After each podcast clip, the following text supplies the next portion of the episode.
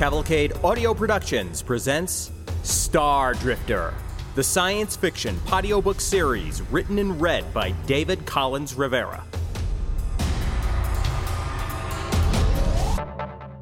Book 3 Risk Analysis.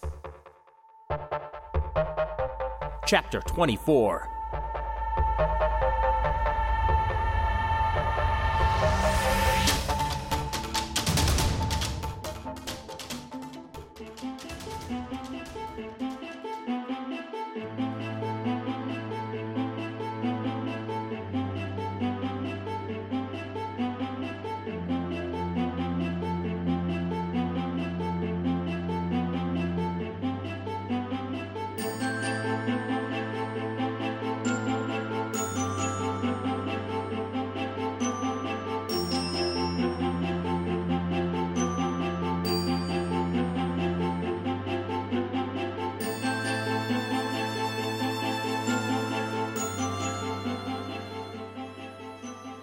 youngish woman in a suit, sitting on the Montero side like me, perked up quickly with, We object to the use of the word abscond. It implies that a Montero employee was engaged in some sort of pilfering or theft, which we have already stated was not the case. He was found in control of a starship over which he had no legal right. A fleet officer who hadn't spoken yet countered. The charge would be piracy. That falls under a different category entirely. International space law places piracy above nearly all other transgressions. In my book, using the word abscond is a kindness. This seemed to take the wind out of the corporate solicitor's sails for a moment, but she rallied with, If such a crime did occur, it did not do so within the established borders of your nation. As a signatory of the Mapledown Pact, which covers the exact laws you seem fond of referencing, the Montero Group is more than capable of investigating any alleged acts of piracy and taking the appropriate actions. Admiral Dusain had a furrowed brow and looked mighty piqued about the entire conversation. What do you people want? she asked after a long silence. We want our employee released from custody. This man is not under arrest, the same officer, who seemed to see me with a peg leg and a parrot, clarified. But he is not free to leave, is he? The thin guy responded. We have a few more questions, the fleet guy admitted. Nothing that can't wait, certainly. And now that we have our property back. Yes, and let's talk about that property, the senior officer interrupted, tenting her fingers. Let's not, I injected flatly. Once more, the woman turned her green eyes on me, cat like. That kind of approach is in no one's interest, least of all Fleet's. And I can take your word for that? You've been privy to the kind of information and have had the sort of training to be able to make that call? Yes to both questions, actually, which it should reveal in my profile that you have hanging in front of you. Ma'am. You don't know a single thing about Fleet's interests, the woman handed back, her expression and tone of voice unchanged. I know that someone back in the Alliance has been a black budget investor in this project all along, I replied. If it isn't Fleet, then it's another group with quality information and deep pockets. That list is mighty short.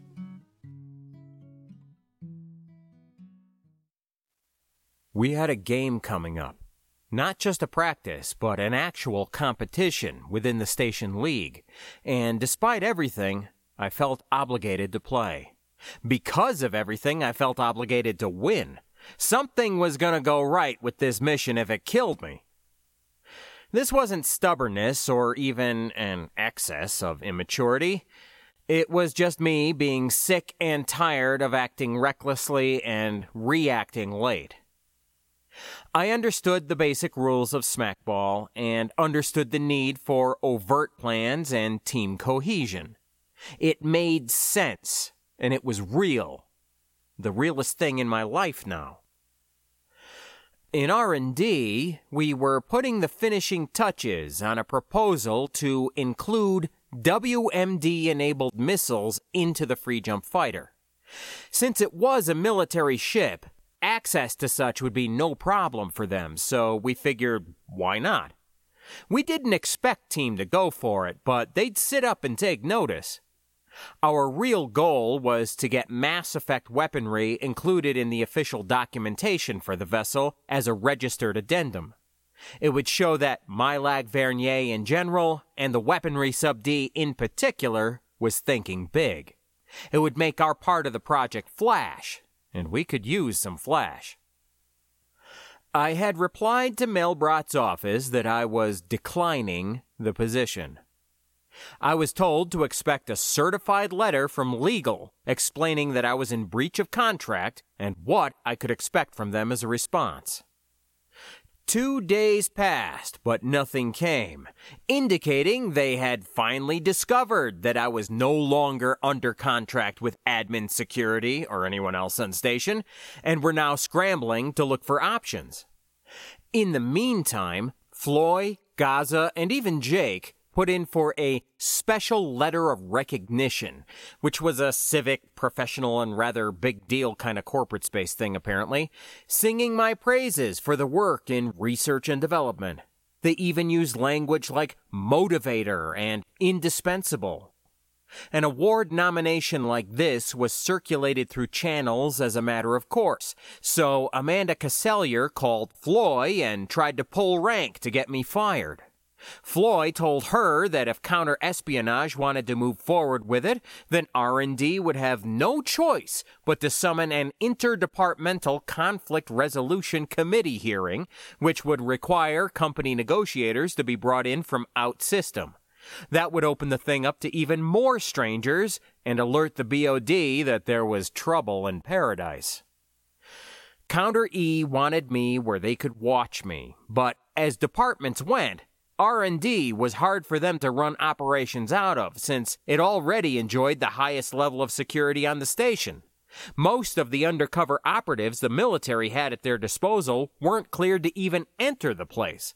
Worse yet, they had no proof I was anything other than what I said, so they couldn't override the wishes of R&D management without justifying it. In the end, I stopped by Casselier's office unannounced. And boy, was that an instant way to piss her off. I proposed a compromise.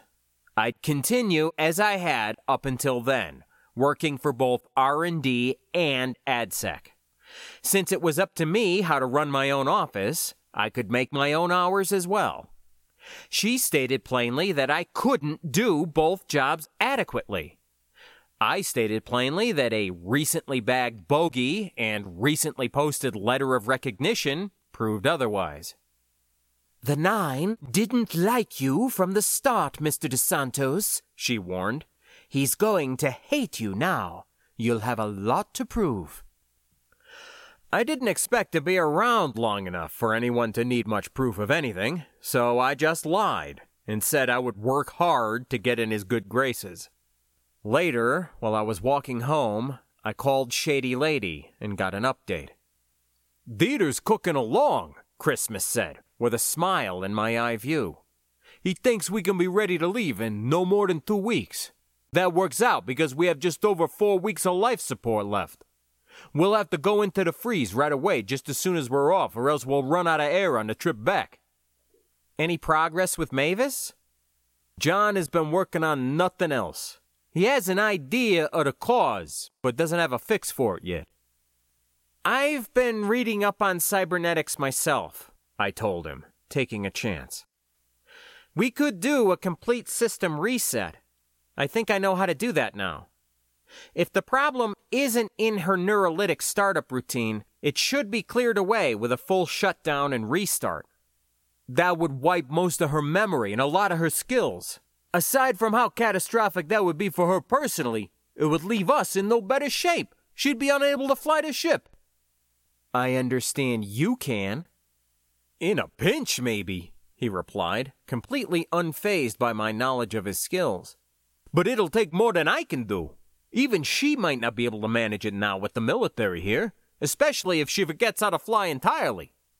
It should be fine, I assured him. Mavis has local backups for all mission critical information, like piloting and such. Her short term memory is still biocaptured, so that should be safe. And I know she's got copies of all her long term memories in storage back home. She might lose some stuff, but nothing she couldn't live without. You'd make that call for her? he demanded, sounding disturbed by the thought of it. Actually, it doesn't surprise me that you would. You've made lots of calls for this crew since we arrived. Add it to your report. I'm just saying that we have the option if all others fail. And so far, our other options have amounted to exactly zero. We're out of time. To show you I'm not the stubborn jerk you think I am, I'll leave the decision in your hands. You probably shouldn't mention it to the others, though, unless you want to spend the last two weeks here debating the issue. I surely don't, he confirmed, looking exasperated. Indeed, he looked to be at his wits' end, a condition I'd never yet witnessed in him, except when mad at me. The crew is barely functioning as it is. I get to go out and stretch my legs from time to time, but Stina's gotten almost as unresponsive as Mavis. I had to order her to take a shower the other day. She was really ripe. And even then, she wouldn't go until I threatened to stick her back in the freeze. On the other side, John has gotten aggressive about some really weird things. He almost punched out Dieter for using the red drinking cup that sits on top of the Wasserman dispenser. You know the one? Uh, with the spiral patterns on it? Yeah. Is it his private property now? he seems to think so. He never uses it, but no one else is allowed to either. Since it's just a stupid cup, we never pushed him on it. Then Dieter came back and didn't know about the taboo. It was a shock for him seeing this level of cabin fever. Ejok, we have got to get out of here. Soon, Chris, I promise. The two of us may have had our problems, but I've never lied to you. Everything I've done out here has been to get us back home, safe and sound. I believe you. I have to. Frankly, I've been thinking lately that you were right all along. If our escape efforts go south and Team somehow doesn't kill us, our only hope is in the fact that we never stole their tech.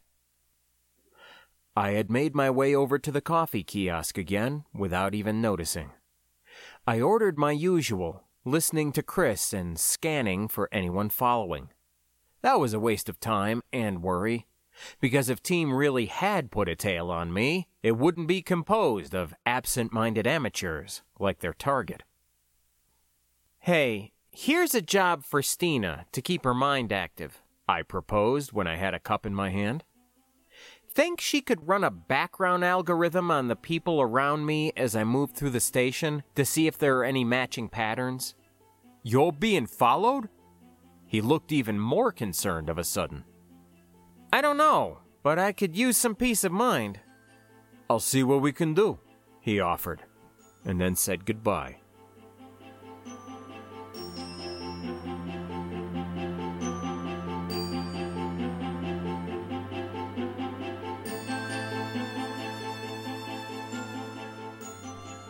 I got some work done in weaponry during midshift, helping to break through a nasty foul up with one of the control interfaces. Actually, one of the young officers made the breakthrough there, but I got her looking in the right direction. While we were focused on that, some guy came over from a sub D I'd never worked directly with before piloting controls. Neither Floy nor Gaz were around, so this little off outranked all our people. He started giving us extremely angry orders about what we had to do to integrate our system into theirs, because he'd had enough of our crap, see?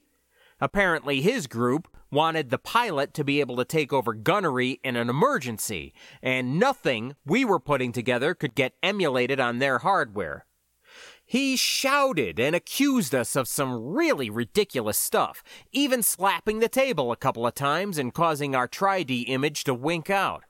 He threatened the others with unrelated military violations and acted like a near mental case. While he was sounding off, I called team security posted in R&D quietly on my ring. A couple of big burly characters came hopping by in riot gear and grabbed the guy by the shoulders while he was in mid tirade. To say that he was flabbergasted would be an understatement. Who do you think you are, civvy? He demanded after I identified myself to the responding guards as the one who made the call. I ignored him and just told them he had burst into our office acting irrationally. We didn't know who he was, never saw him before, which was true. They hauled the man off, purple faced and spluttering, and our group laughed and whistled when he was probably not quite out of earshot. I looked into the guy's situation later on and learned that transfer orders were already in place for him. My group clapped me on the back more than once because of this, and after word got out, fueled no doubt by rumors of my new status aboard station, weaponry never had a serious conflict with another sub D again. They even started replying to our memos in a timely fashion. That felt good, but it only lasted until the end of the shift. The Vipers had a game that night, and I was now a Viper. Despite everything going on in my life, this actually had me worked up. We're going to go out there and play our best, Barney assured in his quiet, gentle manner, and I really felt like we could. Alaki never acted weird or upset about my having left that party with another woman. I had no idea what, if anything, anyone knew about what I was doing for a living now, but if it bothered her at all, she never showed it at practice or at the pub. At some point in the previous few days, Tip Bin Horo wondered aloud where that big gal went. Layden had been a fixture of samples since he'd come aboard station, and her absence was felt. No one knew, of course, not even the bartender, and certainly not me. As we stepped out onto the court from the central lift, Elaki gave me a squeeze of the arm. Just have fun, Ejok. Her smile was bright and genuine, and I was grateful for it. We were randomly assigned the green and filed over to our side. The life support lightning was already waiting for us on the blue side. I had starboard guard position, while Barney, as captain, had center. Alaki was on quater, Tip was our anchor, and Fanny had port guard. The others were downstairs in the changing room, waiting as relief players. My stamina was still crap, so they wouldn't be waiting long. The plug was disallowed for this game, amateur league rules forbade it, which meant the artificial gravity along its surface was off, though it still hung in the center of the court to act as a line of sight impediment. The Vernier Vipers was the lower ranked team, so we got to pitch first. Barney gave the honor to a Alaki, who looked directly at the lightning anchor, then spun low and sent it screaming over the Hemi on port side. The other team's center must have smacked it off. I couldn't see because of the plug, as it came back at us immediately from a completely different angle. I made a dash, but was slow. Barney scooped it up behind me, then lobbed it through the air to Tip, who caught it easily. He pivoted on his heel while bending down, zipping it along the floor back our way, over to Fanny, still standing in the quater nook. She rolled it over the lines right there where they were close, making the nook shot. The floor pulsed green once while a deep chime sounded like from a muffled gong, announcing our point. The lightning settled in after that, realizing we'd been practicing. My counterpart over the line was a tall woman, taller than me, and she eyed her opposite number with competitive stiffness, mouth set in a frown, eyes narrowed. I just tried to follow the ball, which wasn't always easy. Since we had made the point, they got the next pitch, delivered by their port guard. Fanny smacked it off, and it screamed along the floor up behind the plug. Their anchor dashed over and smacked it wildly as it slowly rolled back at us. It came over fast then and in a weird trajectory. I ran and dove, smacking it myself back across the line. The tall woman caught it, then passed it off to someone else on her side. I was flat on the deck and couldn't have blocked a counter shot if I'd wanted to, but none came, so they must have had a strategy. What that was became apparent in the next second when their anchor, looking to me like he was standing perpendicularly on the sphere wall, scooped the ball up from somewhere behind that darned plug and did a wicked wind up. He sent it dashing past Tip on our side and well out of Barney's reach. It went between Fanny's legs. She twisted and fell down trying to catch it and rolled back to their side. The lightning port caught it with a solid kathop, and the chimes sounded while the floor pulsed blue. I got a chance to pitch then, and scooted the ball along the floor out of reach of the tall woman. It must have been caught by their center because it came back at us along an oblique line after only a second or so and moving very fast. Barney went for the smack and missed. It rocketed behind him along the floor, but Alaki dashed, then rolled head over heels, coming up with it in her basket. She snapped it off past both their anchor and port guards, who had nearly collided trying to block the shot. I heard shouting and the squeak of sport shoes on the deck as others ran to catch it over there, beyond the plug. It cruised back into sight, and I lined up to catch it and make the point when it came over the line. The tall woman dove, though, and was just able to tap it lightly. It still rolled toward me, but at a slightly different angle, coming fast at my right. I put out a foot to stop it, a move both legal and painful. It bounced off my instep, up into the air, and I caught it with the scoop. The woman's little tap turned out to be enough for the sensor enabled AI referee to count as intentional control of the ball because we didn't get a point for my pain. I lobbed the ball to Barney, limping a step, and he caught it easily, then shot it along the floor fast, right back the way it had come, past my tall counterpart. She yelped in surprise, running and bending for it, swinging for a smack, but stepped over the hemi line. A penalty ding sounded while the floor stutter pulsed green. She cursed and jumped back to her spot like the floor was electrified. Someone else over there had caught the ball and pitched it. Barney scooped it up and passed it to a Alaki, who passed it to me. I feigned a shot to my left. Barney had had us practicing feints in the time running up to this game, then rolled the ball hard off to my right. Their anchor smacked it back, but Alaki caught it immediately and rolled it to Fanny. She stepped to the side as it went by, smacking hard. The ball continued in more or less the same direction, but at a wicked speed, and their port guard missed it completely. It blasted right by them all and screamed along the inside of the sphere until it came into view again on the other side of the plug. It rolled by my counterpart more than a meter beyond her reach. I couldn't make it in time either when it crossed the hemi line again, but Barney had lined up for the catch behind me. He scooped it up to a chime and green flash. It was a strong start for the Vipers, and we maintained our lead for a while. Eventually, we began to lose ground. Part of that was from my flagging energy, all that darned scabble for sure, and part of it was from the increased use of strategic pitches on the part of the Lightning. I eventually gave up my place on the court to Lily, who helped keep up the pressure. We lost the game, but the final score was close, far closer than any time the two teams had faced off in the past. The life support Lightning played very well, so it made them look at the Vipers differently, you can be sure. It had been a lot of fun.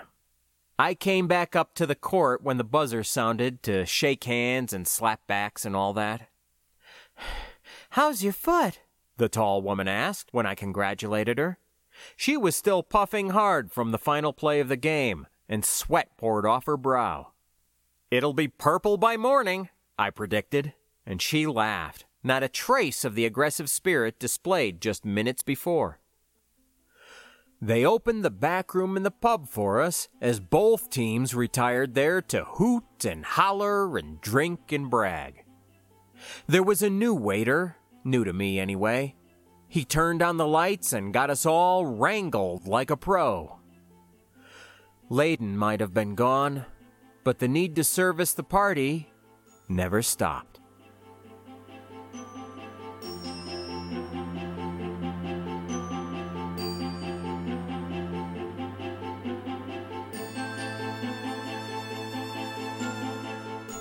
Hanging out with Floy became kind of a thing over the next week or so. We'd be our usual selves in R&D, where in point of fact she didn't make many appearances due to her various other responsibilities, but we had dinner at my place once, takeout, I can't cook, and went for a long walk later in the week.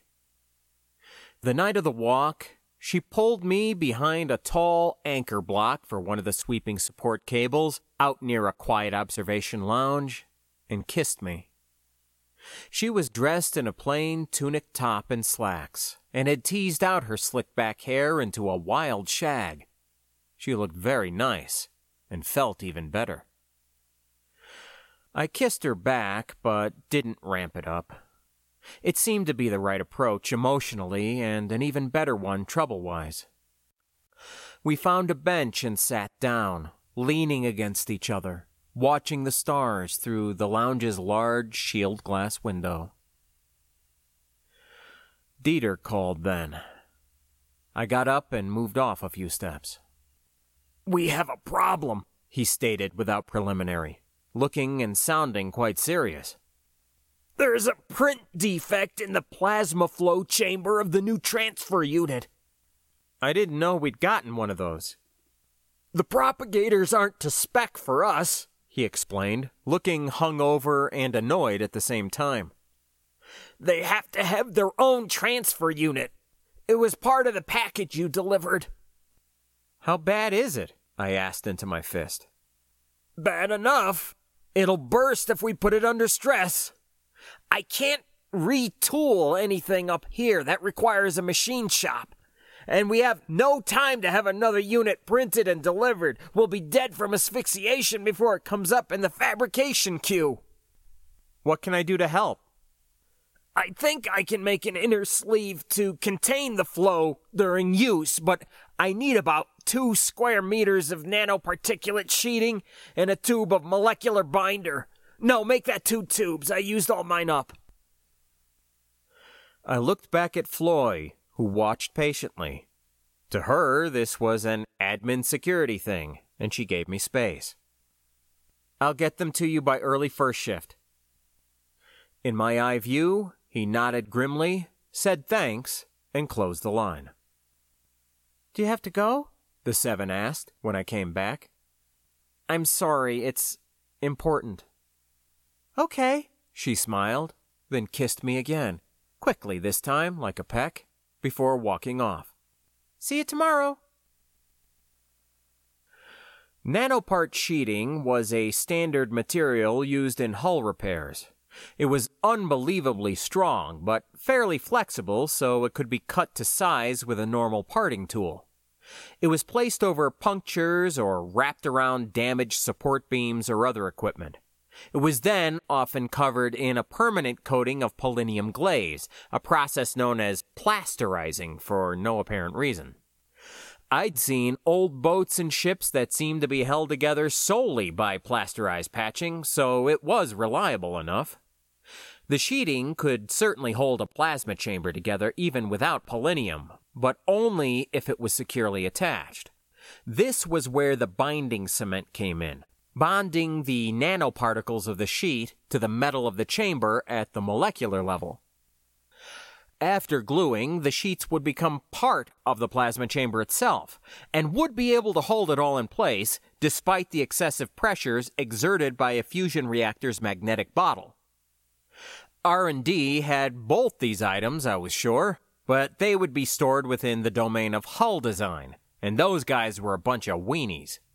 I'd have to make some plausible excuse or other, then talk to this foreman and that project director, and then to a warehouse supervisor who would invariably be off duty at the time. And it would have to be checked and rechecked anyway as a valid pass request by the team Johnnies on duty. No. The sheeting and cement would have to come from somewhere else, and the station's hub seemed like a good candidate.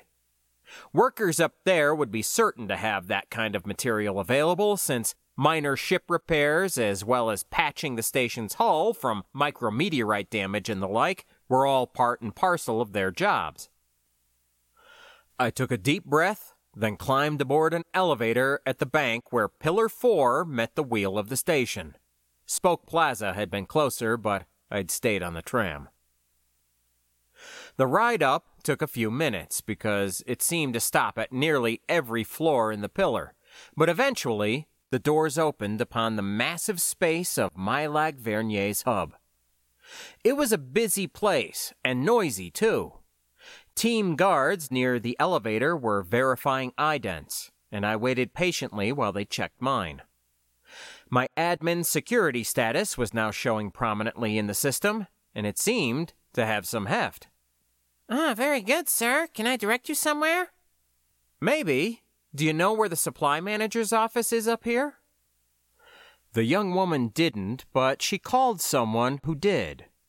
She checked a map, then pointed at a cluster of storage units several hundred meters above our heads, rectangular buildings appearing to hang down from the roof of the place. She did me the courtesy of summoning a team automated roller, and I cruised over in style. Scoring the nanopart was easy. They had kilometers of the stuff in tall rolls, extending up to the storeroom ceiling like tree trunks. The manager on duty had no problem with clipping me off a few meters of the fabric and even found a bag to put it in. I didn't have to offer an explanation. Being ADSEC was good enough. The molecular binder, though, was harder. When the supply chain started back up upon Team's invasion, apparently one glaring exception had been this exact type of cement. It was annoying everybody, and a special emergency shipment of it was already inbound from the jump point, but that wouldn't arrive until next week. Yeah, see, this is kind of urgent, I told the guy. You don't happen to have a few tubes stashed away somewhere, do you? Well, and the guy shook his head. There is a small supply put by, but we need it for emergency repairs. If this station gets a hull puncture, we absolutely have to have this stuff on hand. I see. Do you think a bottle of certified Greenbelt scotch could help you folks be even better prepared? It's been known to make all the difference, he replied without skipping a beat. The roller was still there when I came out, so I had it run me over to one of the other elevators. I told it to wait. Back down in the station proper, I dashed to the closest rec drug kiosk listed in the station directory and bought a liter bottle of Roberta Batewell five year old. Auntie Bob, as it was often called, was, hands down, the most popular liquor among stationers. This was mostly due to a brilliant distribution strategy implemented over a century before by the company's founders, way over on Savannah Station, an artificial super farm in solar orbit around the Greenbelt system's yellow primary. It had been a business plan so aggressive and successful that the basic principles were sometimes taught in military colleges as an example of flawless campaign execution. No matter where you went in the galaxy, you could always find Auntie Bob in stock, including within many booze free dry systems over in church space, if you knew who to ask. The fact that it was a solid mid shelf whiskey kept it popular, lo these many years later, and my supply guy was only too happy to part with a couple tubes of glue that weren't his to begin with in exchange for a bottle of the pretty good stuff. Then it was a stop by the closet where I hooked the bag of repair supplies to the ascending cable, closed up the vent, and called Shady Lady to let Dieter know his stuff was ready for pickup. it was easy. I just walked away. How had it gotten so easy? I hadn't needed help. I hadn't even needed a lookout. I could be evasive to a friend, or whatever Floy and I were becoming. I could track down obscure materials. I could pass through guard details. I could bribe people. I could transfer packages to hidden comrades. I could keep secrets. So many secrets. And none of it was hard. I had trouble remembering a time when it was. Once again, the need to leave this place surged up, and I had to lean on a bulkhead to catch my breath. I looked around at the clean, bright station and the clean, bright people who walked by, busy with their tasks and lives. Nothing in sight was familiar. The offices, the shops, the facilities were all weird and new. Not one thing I laid my darting eyes upon looked mundane. For a long moment, half in panic, I didn't know where I was, what this place was. Or maybe it was me I didn't recognize.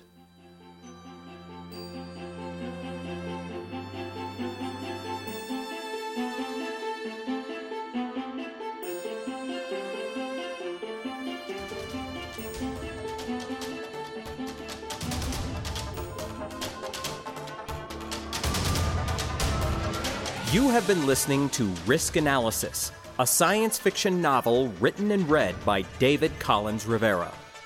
You can contact me at lostnbronx at gmail.com. That's L O S T N B R O N X at gmail.